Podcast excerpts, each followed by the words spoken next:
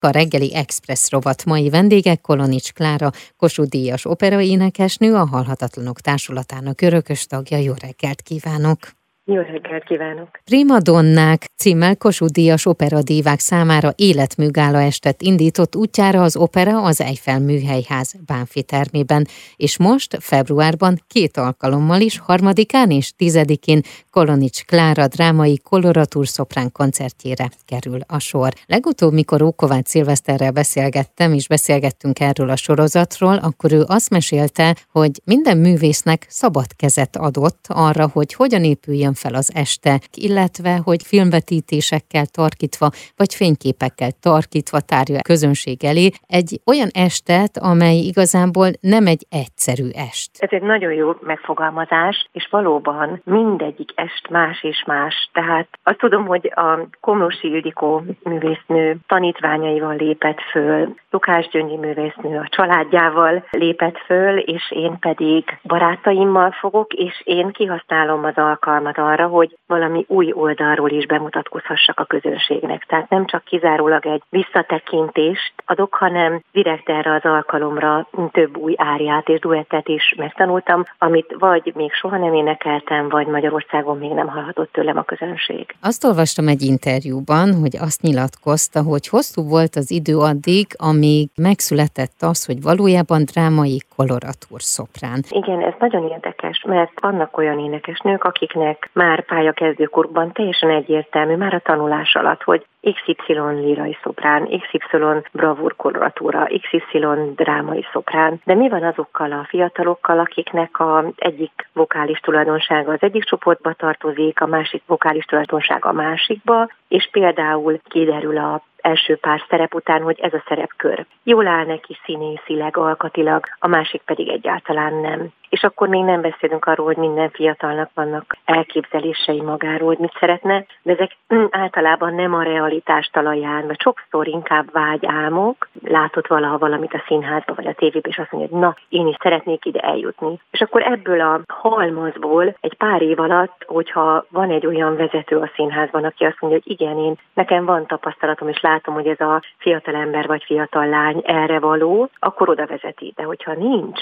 hogyha valaki nem kerül egy ilyen ernyő alá, hanem mondjuk szabadúszó, vagy vidéken is énekel itt-ott, vagy jelen esetben, mint én az operett színházban, mindenki mond neki valamit, és ezek a legritkább esetben vágnak egybe. És azt éreztem, hogy bennem több van, de tényleg majdnem, majdnem tíz év eltelt a pályán, sőt, talán több is. És akkor volt az a szerencsés pillanat, amikor a saját korosztályomból valaki, a Keseják Gergely, aki egyébként egy lírai szoprán szerepre kért fel először, vagy talán nem is ő kért föl, de azt vezényelte, azt mondta, hogy szerintem te inkább koloratúr vagy, még pedig drámai koloratúr. És akkor mi már a férjemmel nagyon sokat gondolkodtunk, hogy úristen, ebből a rengeteg uh-huh. dologból melyik lenne az, és akkor volt egy szerencsés csillagállás, hogy akkor, amikor Gergő ezt eldöntötte, akkor neki hatalmában állt olyan szerepekre kitűzni. És aztán így nagyon-nagyon szépen lassan elindult, amikor Gergő ezt nekem mondta, az 2006 volt, és 2010-től számítom, de és akkor már ugye 16 éve a pályán voltam, amikor sínre kerültem, és amikor azokat a szerepeket kaptam,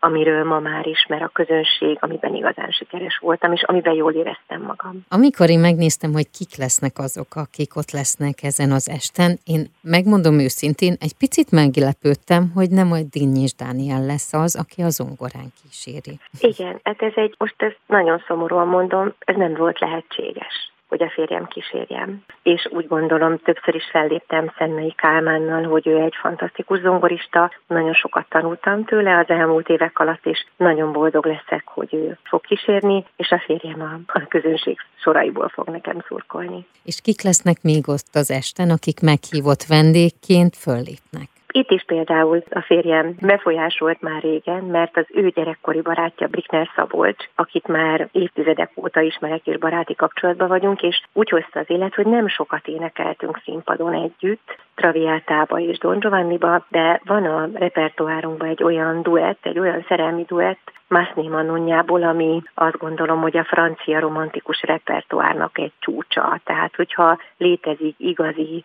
sláger, igazi megjegyezhető dallamú szenvedélyes zene, akkor ez az. És ezt már egyszer a Covid alatt közvetített ilyen opera esteken egyszer elénekeltük, és azóta is vágyunk rá, hogy ezt még egyszer elénekeljük, úgyhogy ebben fog Szabolcs közreműködni, és énekel egy másik Mászniáriát, a Wertherből az Oszciánáriát, és szintén köze van a férjemnek a másik szakmai barátságomhoz. Alexandro Agakét attól a pillanattól kezdve csodálom, hogy ő Magyarországon elkezdett működni. Azt gondolom, hogy ő egy olyan fajta bariton énekes a nemzetközi operavilágnak, mint Renato Bruzon, vagy ezek a nagyon nagy, úgy hívjuk, hogy ősbölény énekesek, akik olyan karizmatikus személyiséggel, hanggal, kisugárzással vannak megáldva, ami valahogy emlékezteti az embert a opera aranykorára is. Én nagyon-nagyon tisztelem a saját magyar kollégáimat, de azt éreztem, hogy amikor Alexa énekelhetek, akkor ő engem valahogy elrepít egy másik operai jelenbe